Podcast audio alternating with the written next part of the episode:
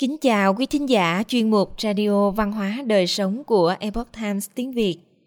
Hôm nay, chúng tôi hân hạnh gửi đến quý thính giả bài viết của tác giả Tuyết Mai có nhan đề Văn hóa truyền thống Việt Nam là văn hóa tín ngưỡng thần Phật. Mời quý vị cùng lắng nghe.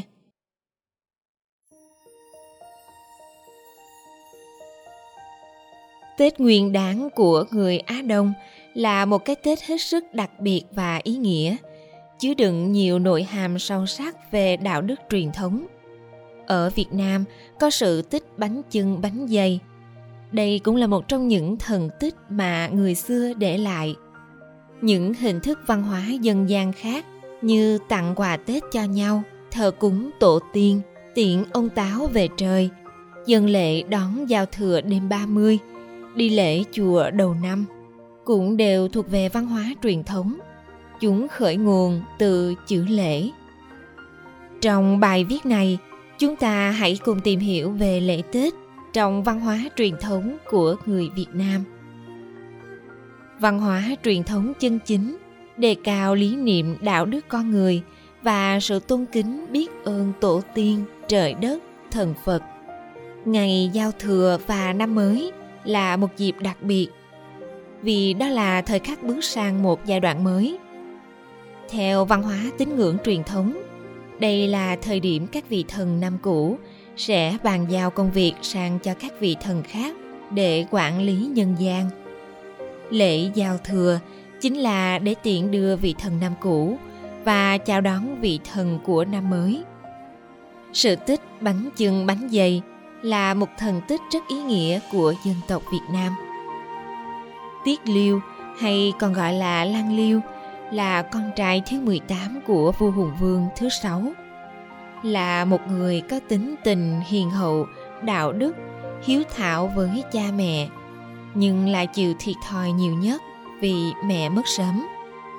Vì Lan Liêu quanh năm chỉ biết quanh quẩn đầu tắt mặt tối chăm lo đồng án, trồng lúa, trồng khoai, nên không biết có cách nào để đi tìm kiếm của ngon vật lạ dâng cho vua cha. Trong buổi lễ, nhà vua dự định chọn người truyền ngôi. Cảm động trước tấm lòng thành kính, hiếu thảo cha mẹ, tôn kính trời đất của lan liêu.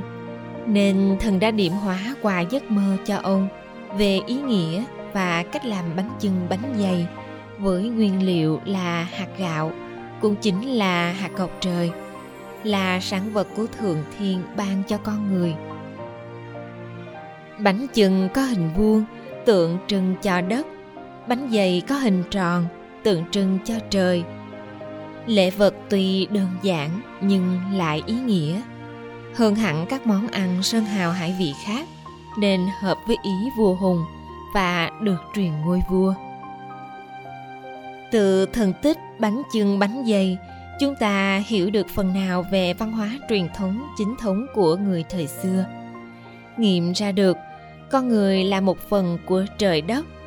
Vì vậy, con người không thể tách rời quy luật của đất trời, quy luật của vũ trụ. Tôn kính thần sẽ được thần bảo hộ. Vì thế mà từ bách tính lê dân cho đến các vương tôn quý tộc, mọi hoạt động trong cuộc sống đều không thể thiếu việc cúng tế, tôn kính trời đất và thần phật. Điều ấy cũng nói lên rằng, vào thời kỳ cổ đại xa xưa, văn hóa của nhân loại là nền văn hóa nửa thần nửa nhân. Trong chữ lễ có rất nhiều nội hàm. Trong đó, lễ đầu tiên là khởi nguồn từ việc tế tự, tế trời, tế đất, tế thần là một nghi lễ tế tự của cổ nhân. Vừa là kính thần cầu phúc tiêu tai, nhưng mục đích căn bản của nó là để báo đáp. Tuần tự từng giảng, lễ có ba cái gốc. Lễ thượng sự thiên, hạ sự địa, tổ tiên, tổ nhi, long quân sư, thì lễ chi tam bản giả.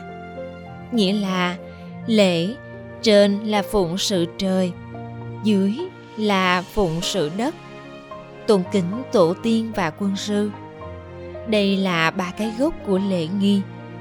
Theo lễ luận tuân tử lễ là kinh của trời, là nghĩa của đất, là trật tự và phép tắc quan trọng nhất trong trời đất.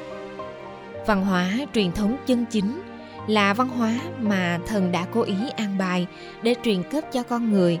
Thông qua văn hóa lễ nghi, thần dạy con người quy phạm chuẩn tắc đạo đức làm người, để con người có thể sống hòa hợp với thiên nhiên và không quên đi cái gốc của chính mình. Trong thần tích việt nam, các câu chuyện cũng kể về nguồn cội con cháu âu lạc là con rồng và cháu tiên.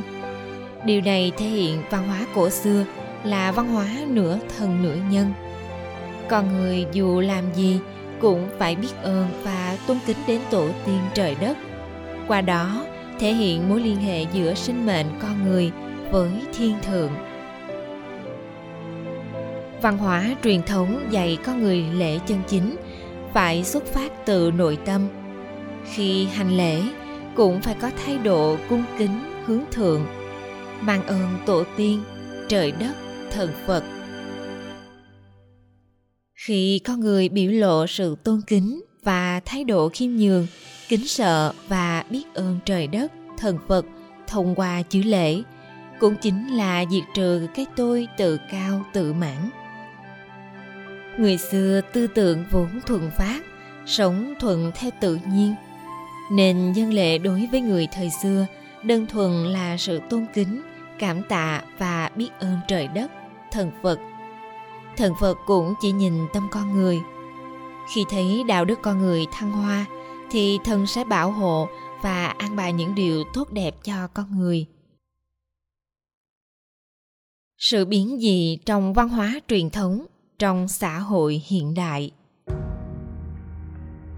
Thuận theo thời gian, con người ngày càng coi trọng vật chất hiện thực, nên đã làm mất đi nội hàm đạo đức và biến dị ý nghĩa của văn hóa truyền thống. Biến chữ lễ trở thành sự trao đổi truy cầu vật chất và truy cầu hưởng thụ. Con người ngày nay khi dân lễ, phần đông là mang tâm cầu danh lợi, bạc tiền, quan chức, thi cử, vân vân. Cũng chính những quan niệm biến dị thực dụng này đã làm méo mó khái niệm dân lễ dẫn đến việc đạo đức con người càng ngày càng trượt dốc. Những nơi tâm linh thờ phụng biến thành những dịch vụ kinh doanh dân lệ cúng bái, nó không còn mang nội hàm tinh thần vốn có ban đầu, mà nặng nề về hình thức với sự chấp trước mạnh mẽ vào vật chất, khiến con người càng trở nên tham lam và vị kỷ cùng với sự xói mòn trong đạo đức và biến dị trong quan niệm. Con người đã tự mình làm mai một đi nội hàm đạo đức trong văn hóa truyền thống, chính thống. Càng lúc càng rời xa tiêu chuẩn mà thần đã truyền cấp cho nhân loại.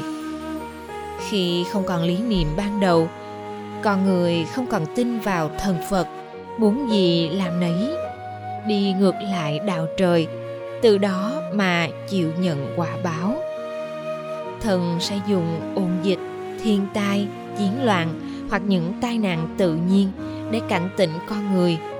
Không cho phép con người cứ mãi trượt dốc về đạo đức, bại hoại về tư tưởng như vậy. Qua đó, cổ nhân muốn nhắn nhủ hậu thế rằng, tôn kính thần thì sẽ được thần bảo hộ, hành sự theo thiên đạo sẽ được ban phúc phận văn hóa truyền thống dạy con người ta hiểu thế nào là thiện, là ác, giúp con người nhận ra các tình huống khác nhau của bản tính.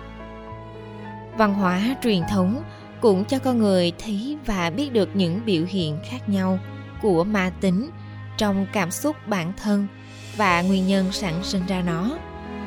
Mục đích để con người phân biệt rõ giữa cái thiện và cái ác từ đó con người hiểu rõ nên cải sửa điều gì để thuận theo những điều ngay chính và dần dần có thể minh bạch ra con đường quay trở về bản tính chính mình